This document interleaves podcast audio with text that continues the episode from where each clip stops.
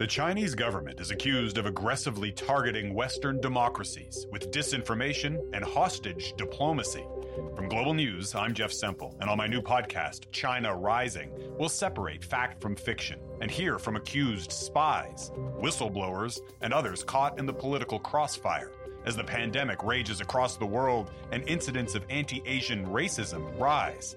Listen to China Rising for free on Apple Podcasts, Spotify, or wherever you get your favorite podcasts. A listener's note. The following episode contains coarse language, adult themes, and content of a violent and disturbing nature, and may not be suitable for everyone. Listener discretion is advised.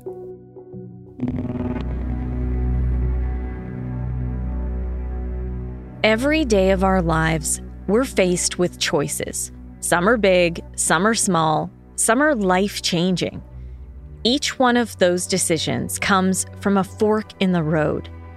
I've seen the impact of some of those choices, not only in my own life, but in the cases I cover.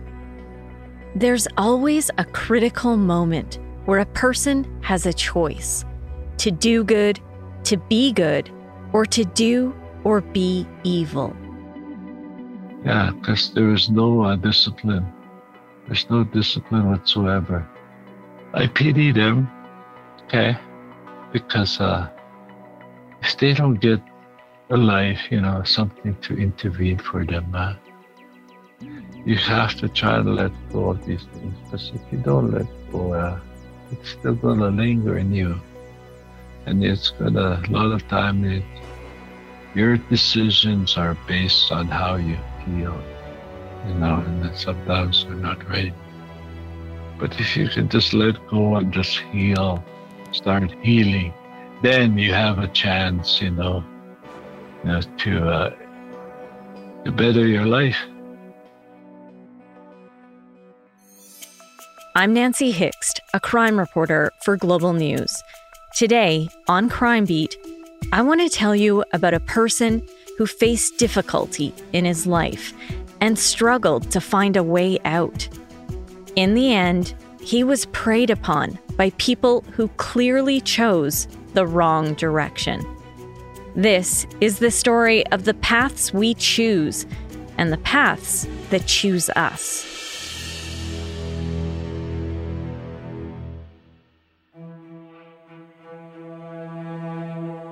The final day of spring in Calgary in two thousand fourteen had a typical grab bag of weather: a little sun, a few clouds, and evening thunderstorms. Just before midnight, in the northeast community of Marlborough, the co-manager of Walmart, Mark Cottrell, was just closing up shop and getting ready to head home. As he walked out to the parking lot with a few of his coworkers, they spotted a man on a nearby bench who looked to be in distress. So I walked over to the, it's actually a, it's a place where all the associates go to have a cigarette when it's raining and stuff. And he was doubled over in there, and he wasn't breathing when I checked him. He bled quite a bit by that point in time. There was a, a large pool beneath him, and that's why he wasn't really breathing all that much. Cottrell called nine one one and immediately went into police mode. It's first nature to him because before he was a manager at Walmart, Cottrell was a veteran officer with the Calgary Police Service. He retired after twenty years of service and welcomed the change of pace at the Walmart. But as he stood in that parking lot, the muscle memory of all those years on the service kicked in like it was second nature, and he secured the scene. And the only thing that I could do at that point in time was just make sure we didn't contaminate the scene and, and wait for the police to get there and the ambulance. Cottrell tried to speak with the man, but he didn't respond. Like I, I couldn't even feel a, a pulse on him now. He wasn't talking, he wasn't doing anything. Police and E M S arrived within minutes and began trying to save the man's life. First responders noted the victim was bleeding from his head and face, and he had been stabbed at least two times, in the back of his leg and in his lower back. He was rushed to hospital in serious, life-threatening condition. In the meantime, investigators began trying to piece together what happened. There was a trail of blood. Officers followed that trail for nearly a kilometer. They found a shed and a garbage bin outside of an apartment complex. That's where police found another large amount of blood. Investigators believed this was the original crime scene, the spot where the attack on the victim happened. He staggered all the way from the apartment building to where he was eventually found, bleeding, gravely injured, and all alone. Who did this to him, and why? So I got called in, like most detectives, in the middle of the night, uh, and was told that there was a serious stabbing and that they needed me to come. So when I got to the office, uh, the primary detective at the time said that an individual had been stabbed. We didn't know who it was. We didn't know the extent of their injuries, uh, but they needed me to go to the hospital to check on the victim. That's Sergeant Darren Smith. At just thirty-eight years old, he's been an officer for sixteen years and is currently in charge of the Offender Management Unit with the Calgary Police Service. From a very early age, he was drawn to work with law enforcement. Uh, when I was a little kid, uh, I had enough G I Joes and Hot Wheels to arm a small police service. Sergeant Smith quickly climbed the ranks within the Calgary Police Service. He was promoted to detective just seven years into his career. I first met him back in two thousand ten while on a ride-along with a covert police unit. Police, get on the ground now! C I B C, take down, take down, take down. In June of two thousand fourteen, he was assigned to investigate major crimes. So around one thirty a.m., I got to the Foothills Hospital emergency room, which is our uh, trauma center for Calgary. Uh, when I went in, I asked the nurse if they had a victim there that had been stabbed. Uh, she said that she, they did. The victim at the time was just in the C T scan at the, right then, and but he wasn't coherent, they said. Uh, he wasn't able to talk or give a statement to them. And it was then that I learned that the victim's first name was Gabriel. To try and talk with someone who's barely clinging to life is not an easy task for anyone, not even police officers. It's always a difficult task, but that's unfortunately what, what we do for a living. When you look at policing, very few people ever call us to say, I'm, I'm having a good day. They don't call us to say this is something that's gone well in their life. Uh, we go to people when they're in despair, when they're in their, their worst moment, when their life has fallen apart, uh, when they've been assaulted or well, when their loved one's been assaulted. So I've unfortunately had to be there when people died, and I've had to watch people die, and then I've had to, I've saved some people from dying. I've also had to tell some, many people's loved ones that their loved one did die. So every time it's difficult, but we do it so no one else has to.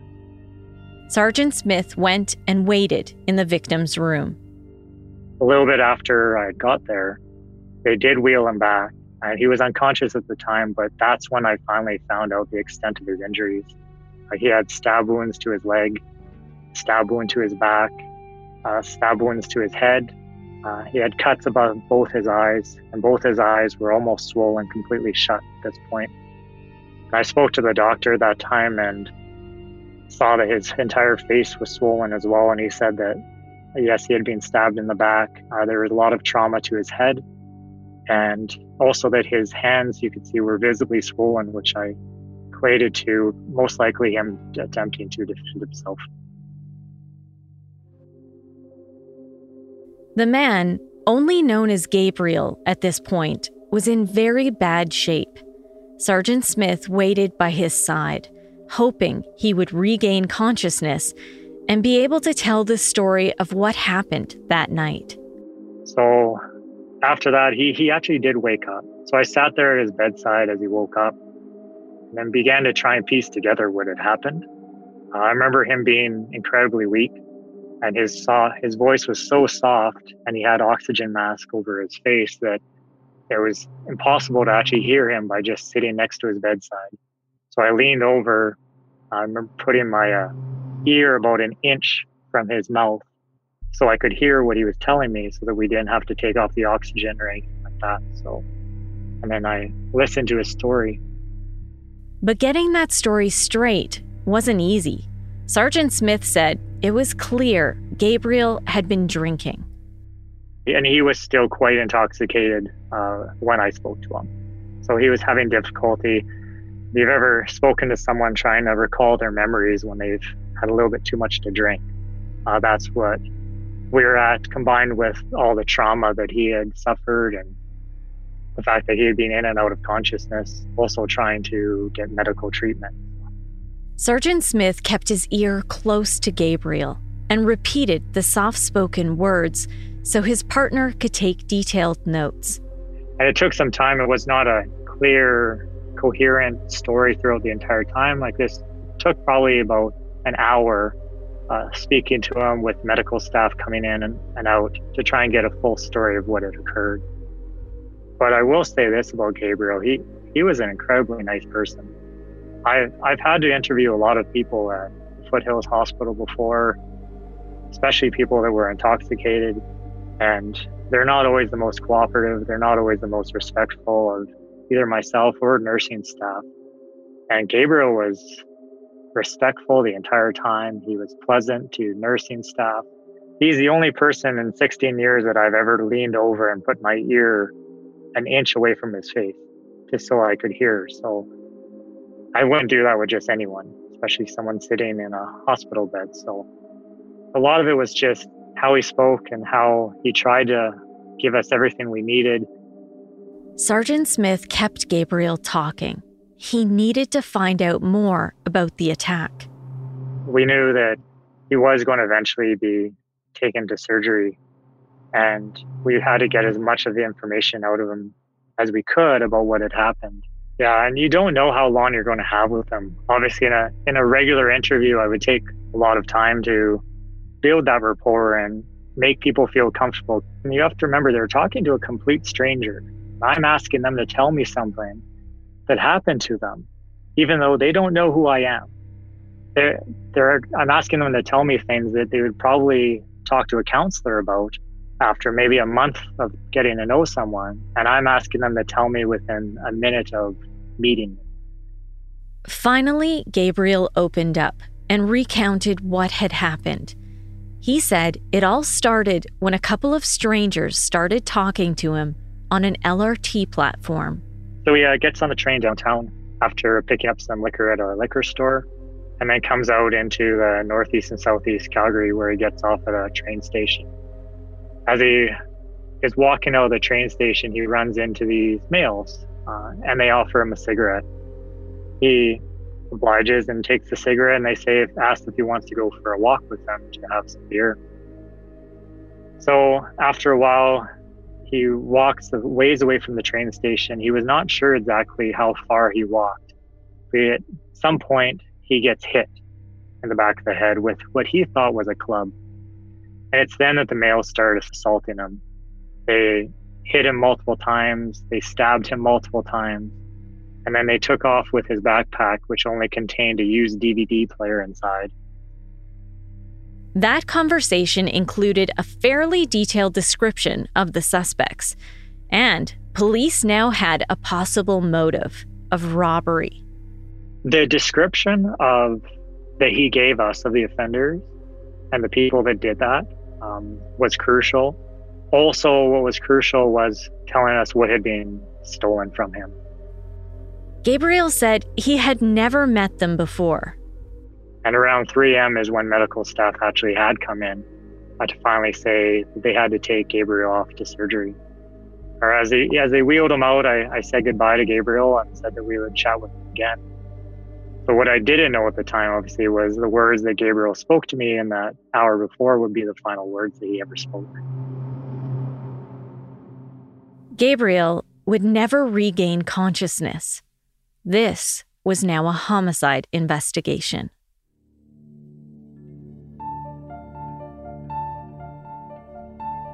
To properly tell this story, I need to take you back and tell you more about the man who lost his life. His full name was Gabriel Okeynan.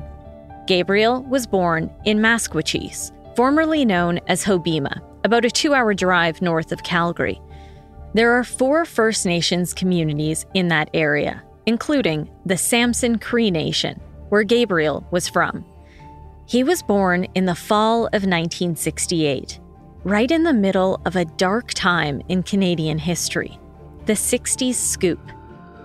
That's when thousands of Indigenous, Métis, and Inuit children from across the country were ripped from their homes in the sixties, seventies, and eighties. They were taken away by child welfare workers and placed with mostly non-Indigenous families, and often it was without the consent of the parents. Gabriel was one of the children scooped and sent away from his family.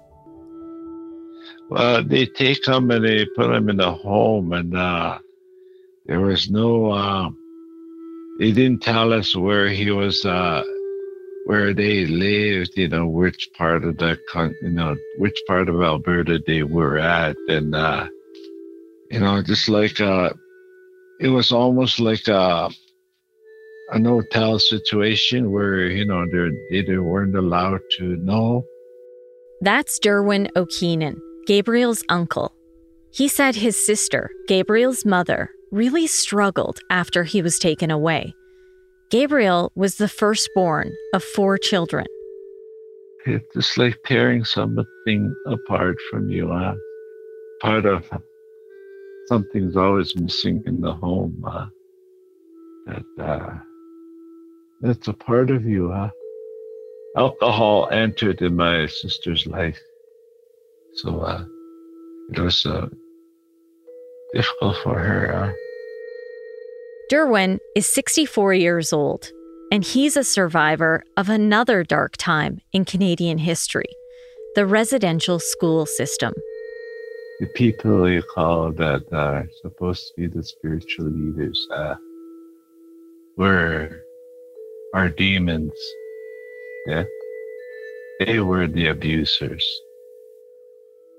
They were supposed to be the people of the extend, extension of God. Uh, but no, those were the, our, our, our demons. They abused, they abused us in so many ways, physically and mentally.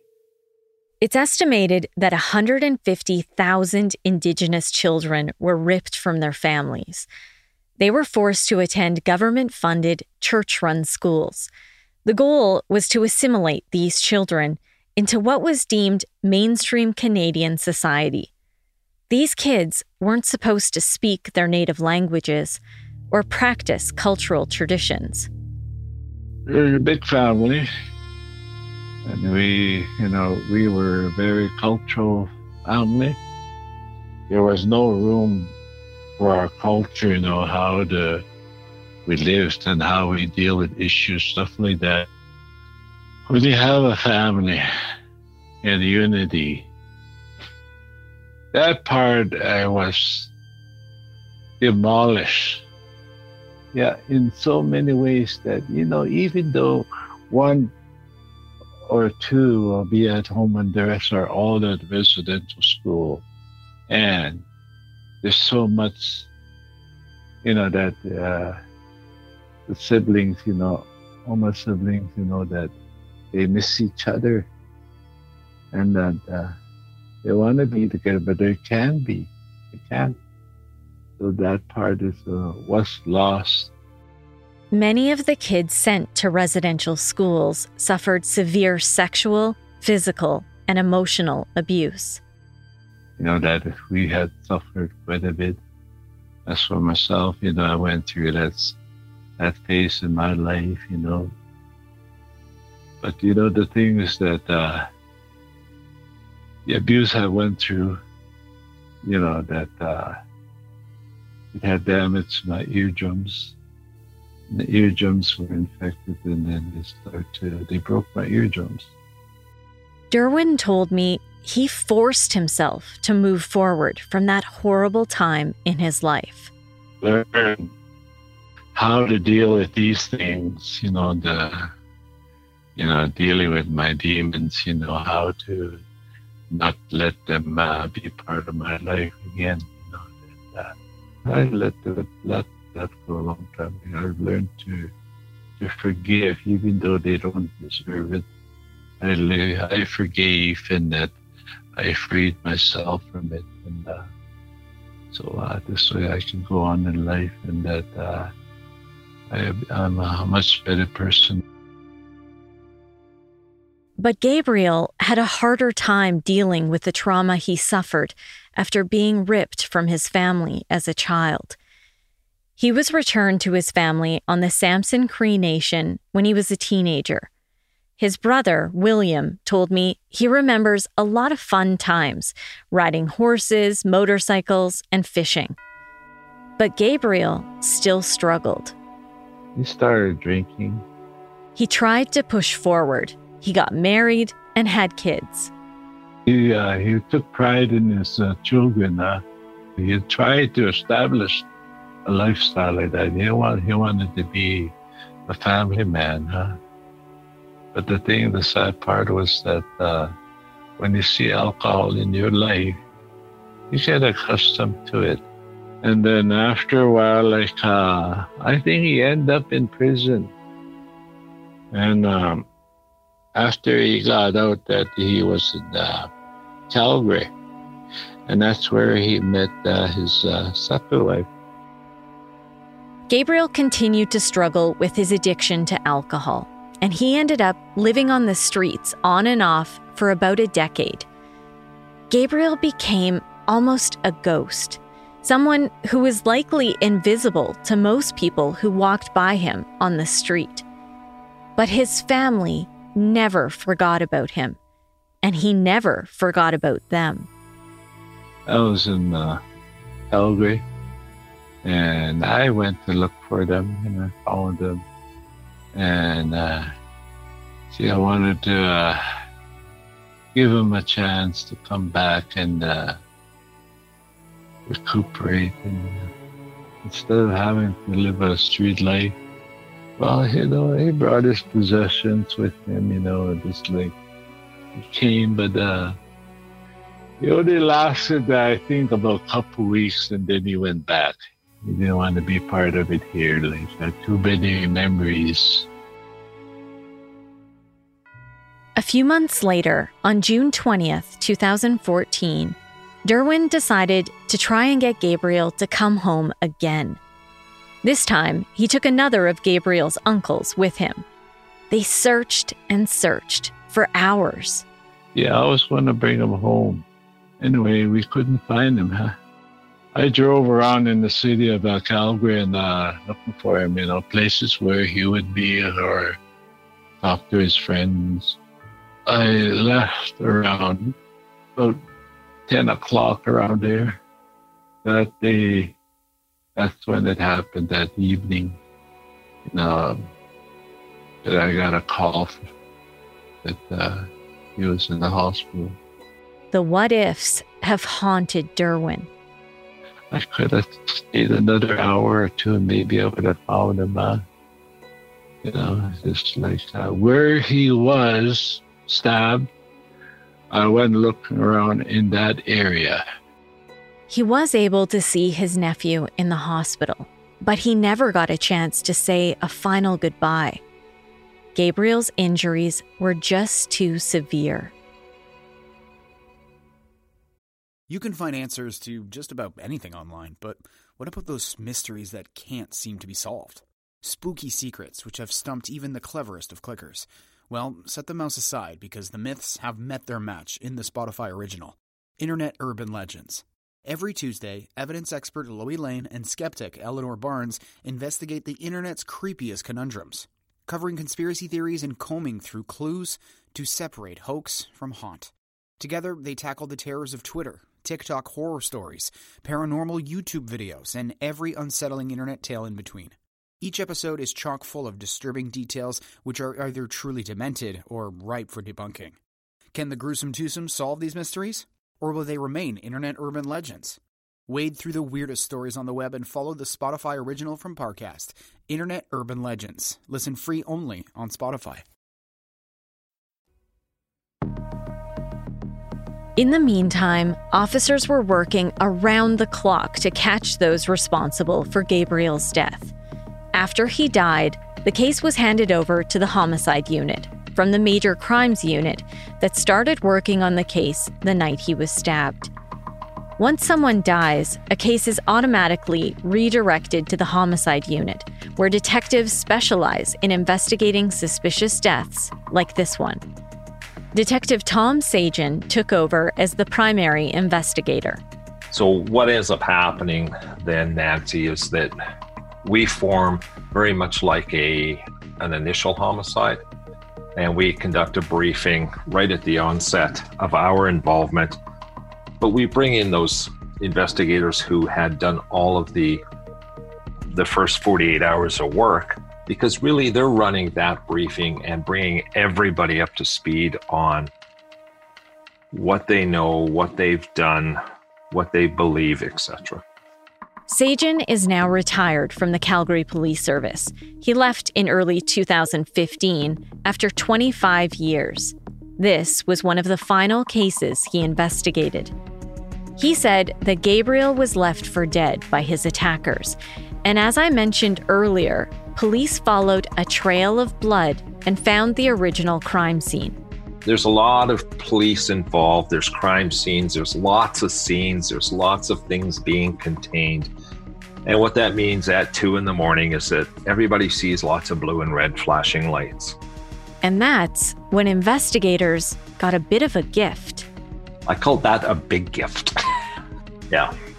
Out of the blue, police got a tip.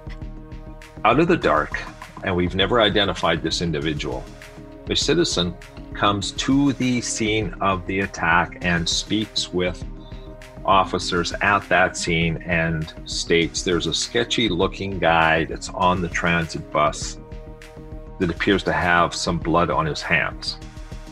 Basically, a Good Samaritan showed up out of nowhere and pointed to a suspicious person on a nearby bus. And as quickly as he came, he disappeared. But the timing of that tip was impeccable. A minute or two later, and that bus would have been gone. Police immediately jumped into action. The beauty of technology and radio is communication is sent to all the other units. A call is made by communications, I believe, to transit. The buses are stopped at, at whatever stop they're at in that immediate area, and, and the officers attend and, and locate him on the bus. So we take this individual into custody. He's a young person, and he is found to have blood on his clothing. And there was more. Remember that conversation the victim had with Sergeant Smith in the hospital when Gabriel described having his backpack stolen? This young person not only had blood on his clothes, but he also had Gabriel's belongings. He's in possession of property that's later determined to belong to the victim, which included his backpack, baseball cap, and a D V D player. He's taken to a district office. He's placed in a room. Given that there's blood on his clothing, everything that he's in possession of becomes seized. And we give him, let's call it a prisoner suit to wear in, in lieu. So we seize all of his clothing. We turn all of that over to crime scenes, because at the end of the day, that evidence is going to be analyzed by the forensic crime lab to, for D N A comparison back to the known blood samples of the victim. This all might seem like a bit of a slam dunk, but this case was far from over. In fact, things got more complicated for police because it turned out this suspect was only sixteen years old. It's very difficult to obtain a statement that's admissible for court purposes from a young person. There's many requirements around that. There's many requirements and rights afforded the young person. In Canada, we have the Youth Criminal Justice Act. By law, we're not able to identify anyone under eighteen who's alleged to have committed a crime or been convicted of a crime. So I'm not able to tell you who this young person is. In this case, police had to call the teen's parents along with defense counsel. Sajan said they didn't push for an interview with this young person because there was another issue they had to consider. During the reading of what we call the youth caution and waiver, uh, Detective McCann formed the opinion that the young person was unable to comprehend the elements of the waiver. What we also have here, Nancy, is maybe some concern as to the cognitive ability or understanding of the young person. So if you have that concern, any statement that you may obtain would be inadmissible. And accordingly, Detective McCann just abandoned any attempt at obtaining a statement from him. The sixteen-year-old was charged with robbery. At that point, Gabriel was still fighting for his life in hospital. He would later face an additional charge of second-degree murder.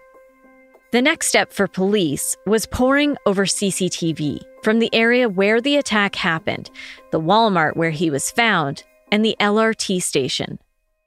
It's extremely important to get on that right away. There's, there's a couple things with video evidence. You don't know how long it's going to last. You don't know if it's going to be just disposed of the next day. You don't know what you don't know. Um, you don't know what you're going to see or not see in that video. So, like any criminal investigation, the securing and preservation of evidence is always one of your more important tasks. You can follow up on what that leads to or what that provides at a later time, but you really need to make sure that you put a lot of time and effort into just identifying, preserving, and securing evidence. And video is one of those things. What police found while reviewing that video was key evidence in this case, specifically the video from the L R T station. But what the L R T video shows us is that the young person who had been taken into custody, a person matching his description, wearing the same unique type of clothing, which is easily identifiable in the L R T video, is seen with one other person and our victim on the L R T platform at Marlborough L R T at approximately eleven thirty p.m. Uh, on June the twentieth, so just a half an hour prior to uh, the offense actually taking place. So there's the three of them on the platform of the Marlborough L R T at eleven ten p.m. That L R T is followed to the length it's able to be followed. And they can be seen to get off the platform in an easterly direction towards the Marlborough Mall. That also matched the story Gabriel told Sergeant Smith, that he met two strangers on the train platform. He said he left with them thinking they would go for drinks. They're seen walking near an apartment complex, the same one police identified as the original crime scene. But that's when they all go off camera. The other thing the video helps us with is what happens afterwards. As I had mentioned earlier, Nancy, we track the movement of our victim following a blood trail from his, from where he was found to where he was attacked. When we follow up with the video out of the mall itself, we can actually see our victim walking that exact direction. He suddenly appears on the mall video walking to where he was found. And that's at eleven twenty-seven p.m. on June the twentieth. So sometime between eleven eleven p.m. and eleven twenty-seven p.m., that is the time of the uh, what ultimately becomes the murder of our victim. I should tell you, going through this video evidence takes some time. They followed the C C T V from the time the two young men met the victim, and they also followed it back to see if it could reveal further clues to help identify the second suspect. Where were they prior? And we followed the L R T video all the way back many, many hours and put both the offenders at the Chinook Centre Mall on the same day at nine fifty-four p.m. So we know that they had taken the L R T from Chinook Centre to downtown and then to Marlborough L R T. We never saw the victim with either of the young persons during any of the review of the video. So we truly believe that the victim just appeared at the Marlborough L R T and it was a chance meeting. It's not as though they followed or were traveling with him. You're probably wondering about the references to some of these Calgary locations and the distances between them. The walk between Chinook Centre and Marlborough Mall is at least two hours. If you drive, it's about fifteen to twenty minutes. On the L R T, it's about a forty-five minute ride. Because they rode the train, their movements were tracked on C C T V, and Sajan said it wasn't hard to pick out the two suspects. It's it's pretty easy to track because I wear, wear some pretty boring, bland kind of clothing, fairly nondescript. These young persons are wearing loud clothing, lots of labels, designer baseball hats, um, big letters, big logos, that kind of stuff. So really easy to follow their movements. Those logos would also become key evidence in this case. The unidentified suspect was wearing black pants, a black hoodie with a Brooklyn Nets logo, and a baseball hat with the word Raiders on the front. Police took photos from the C C T V and showed them to security personnel at Chinook Centre, the mall they were seen at earlier that night. One security guard thought he recognized one of the young men and gave police their name. So, okay, this is this is good information. Um, so now we have a possible identity on a second offender.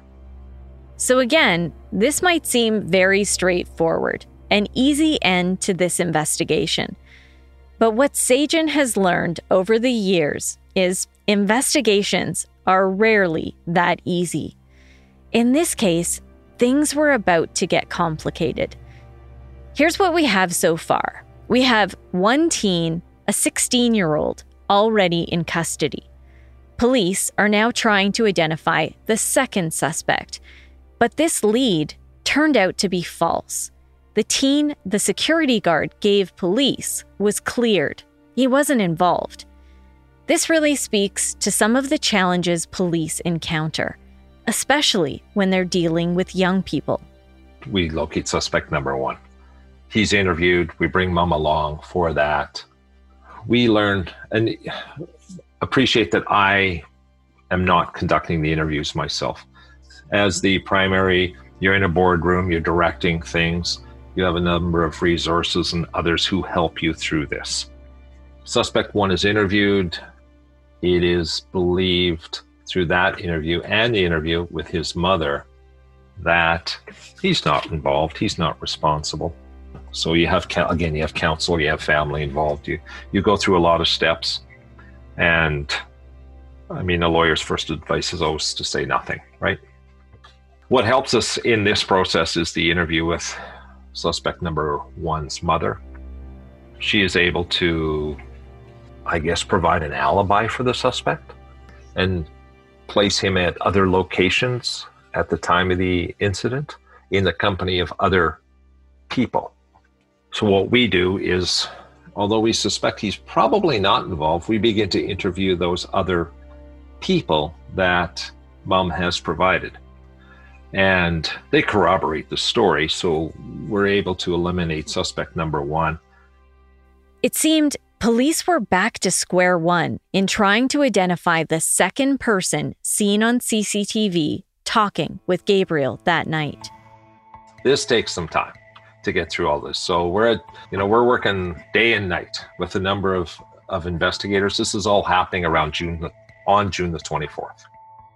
As detectives interviewed witnesses, they also cleared suspects. And each person they spoke to gave new names and pushed the investigation forward. Sajan said they quickly learned people were talking about the homicide. They are aware of the murder. And they know who accused number one is. And people are talking. One of those people police interviewed recognized the hat the unknown suspect was wearing and said they knew whose it was. Remember, surveillance video showed the second suspect wearing a black Brooklyn Nets hoodie and a Raiders baseball cap. With the Raiders words, large white lettering. easy to see. So police tracked the owner of the hat, but it turned out that teen had given his Raiders hat away a few months earlier. It is complicated, and it, it, it, yes. And when you're trying to explain it all to a Crown prosecutor and to defense lawyers and to everyone else later, you almost need a flow chart to play it all out to see where it all goes. Like a timeline is a good word to use, right? A timeline of events. Fortunately, the original owner of the hat told officers who he gave it to. So off police went to interview that teenager, who became the latest suspect on their list. He was initially interviewed as a witness and provided the following information. He heard from his friends, the witness that we had spoken to earlier, and another unknown person, that police had spoken to them about the incident. He knows it happened on the Friday. And the person that we are speaking with now is observed by the investigators to have a small cut on his hand, on his left knuckle, which he described as being from a fight with his friend who tried to hit him. So other observations of our accused are that he had, um, and he had stated, and it was observed that he had just cut his hair the previous day, and it was usually long all around and usually in a ponytail. In his dying declaration, Gabriel told Sergeant Smith that one of his attackers had long, dark hair. The detectives were becoming increasingly suspicious. Could this be the second offender? Dad approached Detective Cavilla and provided Detective Cavilla a cellular telephone and stated it belonged to his son. Dad invited Detective Cavilla into the residence and, at the request of Detective Cavilla, showed the accused's bedroom. Once inside the bedroom, Detective Cavilla observed a black Brooklyn Nets hoodie along with a Raiders baseball cap that were similar with the video images that he had seen earlier, and also observed a red spot on the upper portion of the hoodie. Detectives believed that red spot was blood. It was enough to secure the home and get a search warrant. Police seized a pair of black pants, a black Nets hoodie, and a black Raiders hat from the thirteen-year-old's bedroom. Investigators used a presumptive hemostics test. It's a simple swab test that reacts to dried blood samples. Those tests confirmed the presence of blood on the hoodie, and blood was visible on the pants. The thirteen-year-old was arrested for the murder of Gabriel Okeynan. An interview was attempted with him, along with his lawyer and mother. However, no statement or admissions were made. Police then went back and re-interviewed several of the witnesses to see if they had any further information. Tom Sajan refers to one key witness as witness number two. It turns out he had some conversations with the thirteen-year-old accused on Facebook Messenger. Witness number two brought up the fact that someone had passed away and asked accused number two if it was a kid. Accused number two replied that the victim was a hobo and that he stabbed the guy three times, twice in the leg above the knee and once in the back. That information becomes really important to us because the nature of the The explanation of the attack is consistent with the injuries noted on the victim. The evidence was piling up. And the final part of all of this, Nancy, is our analysts and homicide are forever following the Facebook chatter that goes on. And on just prior to accused number two's arrest, he posts a new photo of himself on Facebook with his short hair. On June the twenty-fifth, twenty fourteen, just prior to his arrest, he's wearing a Raiders with a Raiders baseball cap identical to that from the Marlborough L R T video of June twentieth, twenty fourteen, and the same as that seized from his residence. Police had the Facebook chat, the clothing, the hat, the C C T V, and they also had D N A evidence. I can tell you that it takes weeks and months to have a proper forensic D N A analysis done of all of those items that were seized from both of the accused. And I can tell you that months later, the victim's blood through a D N A analysis is identified on both accused number one and accused number two's clothing that were found at their respective times of arrest. So D N A evidence is solid. This is a case that really shows how investigations work. Good old-fashioned police work. That's exactly it is. You're following the trail of evidence. That's what you're doing. You're following the evidence. Where does it lead you? Where does it logically lead you, right? And that's what we did through all of this. You get a little bit of information, you move forward with that. Where does that go? Where does that go? Where does that go? Where does that go, right? And it all ties together at the end, right? Both teens were charged with the second-degree murder of Gabriel Okeynan. Their motive, believed to be a robbery that went way too far. The autopsy revealed he suffered two stab wounds, one to the back of his left thigh that was ten and a half centimeters deep, and another to his lower back that was eleven centimeters deep. He died of loss of blood because of those stab wounds. The medical examiner noted he also suffered multiple injuries to his head, torso, and limbs. You know, no statements ever obtained from the young persons. The only information we had from the victim was that they were trying to rob him. I truly believe it was for nothing more than his backpack and contents and his beer. It was for nothing more than that. It was senseless. It truly was senseless. The trial was scheduled for October of two thousand fifteen, about a year and a half after Gabriel was killed.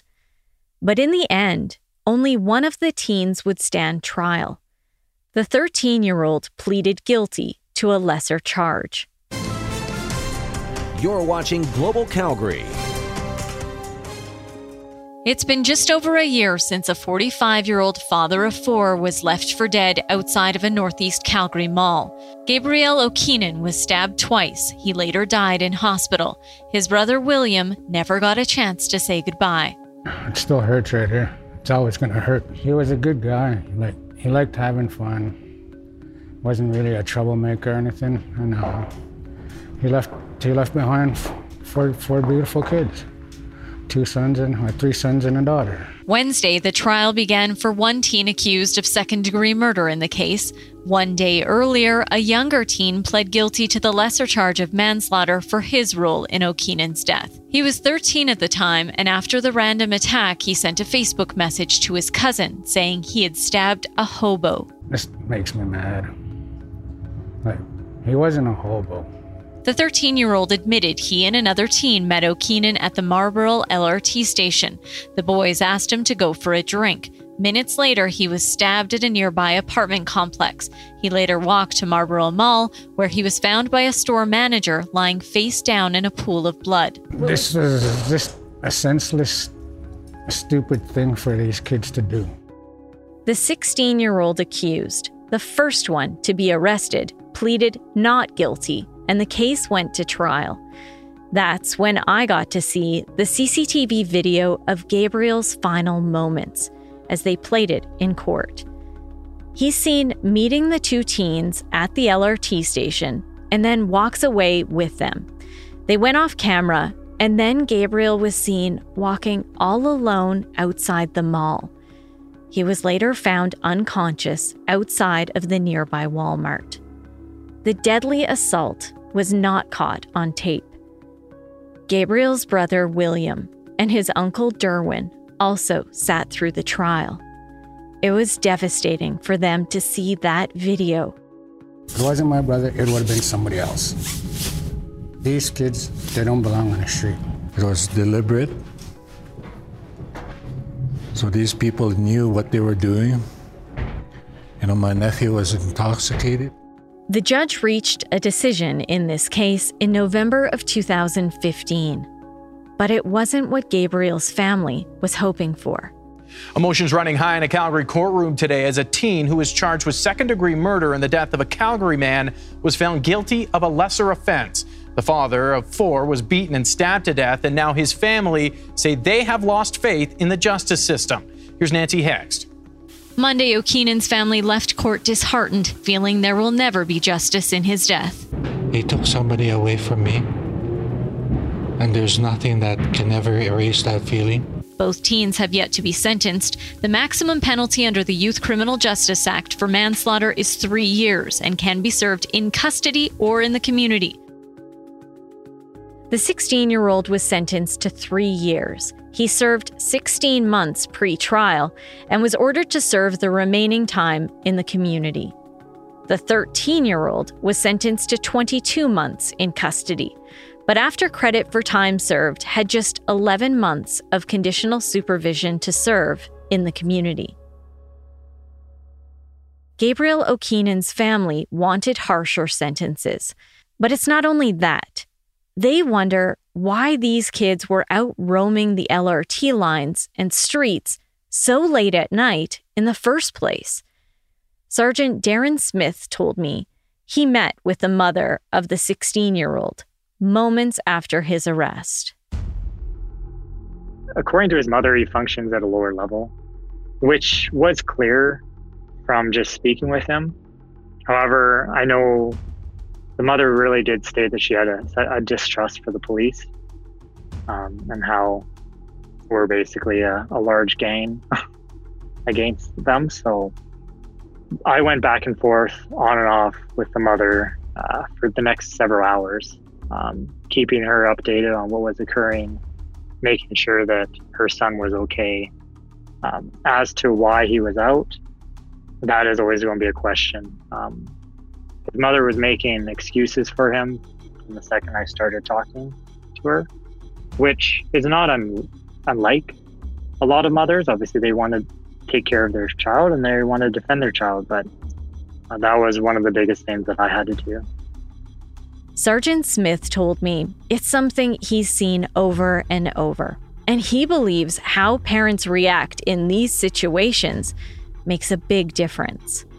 That's the biggest thing I, I see, where parents either enable and defend some of the things that their child is doing, and there's nothing wrong with continuing. You're still going to love them no matter what they're doing, but you can't condone it. Uh, I've had, unfortunately, a lot of parents who they brought their adult, not child, their adult children into the home uh, who are addicts, and they'll steal from them. And then when they steal from them, they won't believe it. Even if they see it on video, if they put up a video camera and they saw the theft, they still won't believe it. It was someone else that convinced their, their child to do that. So you need to hold your children accountable. Gabriel's uncle, Derwin, also had a chance to speak with the parents of these teens at court. The parents, because they have no control over their kids. Us parents, if we don't look after our kids, huh, they're going to run wild.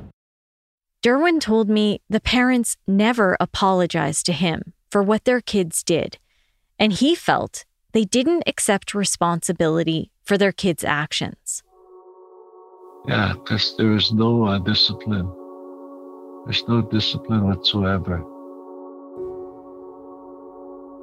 It's been six years since Gabriel was killed, and the two people who killed him are now adults and long since out of custody. It didn't surprise the officers involved in this case, or Derwin, to learn they've both been in trouble with the law since. As of today, and the release of this episode, the older of the two offenders has a long list of outstanding charges, including possession of a weapon, assault with a weapon, escaping lawful custody, robbery, and mischief. Despite committing new crimes as an adult, we still can't reveal this man's identity. He's still protected under the Youth Criminal Justice Act. The irony is that the law is set up to hold young people accountable while promoting rehabilitation and reintegration, and with the hopes of addressing circumstances underlying offending behavior. Yet, this offender continues to engage in criminal activity. I pity them, okay, because uh, if they don't get a life, you know, something to intervene for them, uh, they're going to end up like the what happened to Gabriel. It's always like that. It doesn't matter who you are. It's going to happen the same way. You know, it's just uh, different look, different shades, you know. It's all the same. Derwin acknowledges that some paths choose us, as with Gabriel being scooped and sent into foster care. He said the hardships Gabriel faced consumed him. He got caught in the system. And Gabriel uh, came out from prison. For him, it, uh, it changed him. Uh. He got caught in that system too. For me, not to be in the residential school was like uh, a tool that uh, that helped me not to be part of that kind of lifestyle, you know, to have a have alcohol in my life. Derwin believes it's important to never give up on someone you see struggling. You could be that person who makes the difference in their life. Well, you know, I did put a lot of effort in it. You know, it doesn't matter who you are. I choose to help you. You know, that uh, I try my best to be there. Derwin also believes we all choose how we react. It's up to us to decide what road we take going forward. You have to try to let go of these things, because if you don't let go, uh, it's still going to linger in you. And it's going to, a lot of time, it, your decisions are based on how you feel. You know, and then sometimes they're not right. But if you can just let go and just heal, start healing, then you have a chance, you know, you know to, uh, to better your life. Thank you to Derwin for sharing Gabriel's story with me and for trusting me with his.